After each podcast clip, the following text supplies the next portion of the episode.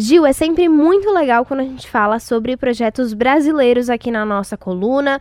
O primeiro deles é um assunto muito sério sobre mulheres que muitas vezes são estupradas ou abusadas por causa de drogas nas bebidas, né? A Universidade Federal da Bahia, junto com uma cantora Malia, que provavelmente você vai ouvir muito falar dela nos próximos tempos, é, fizeram um projeto chamado Desperta. Foi criado um acessório que é para você colocar na sua unha como se fosse uma estrelinha dourada, enfim, coisas bem bonitas que ao contato com essa bebida que está adulterada, ela transforma rapidamente em azul, como vai poder ser visto no vídeo.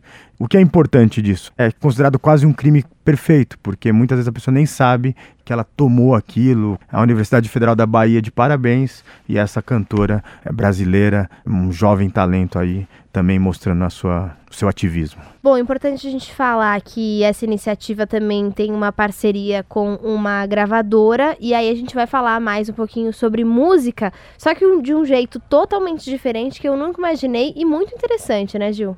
Exatamente, Letícia. Imagina misturar na mesma panela, vocês vão entender por que a panela, um neurocientista da USP, um maestro brasileiro, mas que está na Universidade de Kentucky, e um chefe brasileiro que estudou na escola mais conceituada francesa para dar sabor às músicas e criar um prato para cada uma. Foram seis meses de trabalho. O primeiro passo foi criar o que é chamado de sinestesia, é uma condição cerebral que você so sobrepõe sentidos tá? Eles que eles classificaram milhões de músicas do banco de dados e colocaram para cada música, para cada ingrediente uma nota e aí você vai lá misturar, por exemplo, uma música ela é alegre, ela não é amarga. Então esse banco de dados usou inteligência artificial para dar como se fosse um match. A sinfonia número 5 em C menor de Beethoven, por exemplo, virou um terrine de foie gras com ovas de salmão.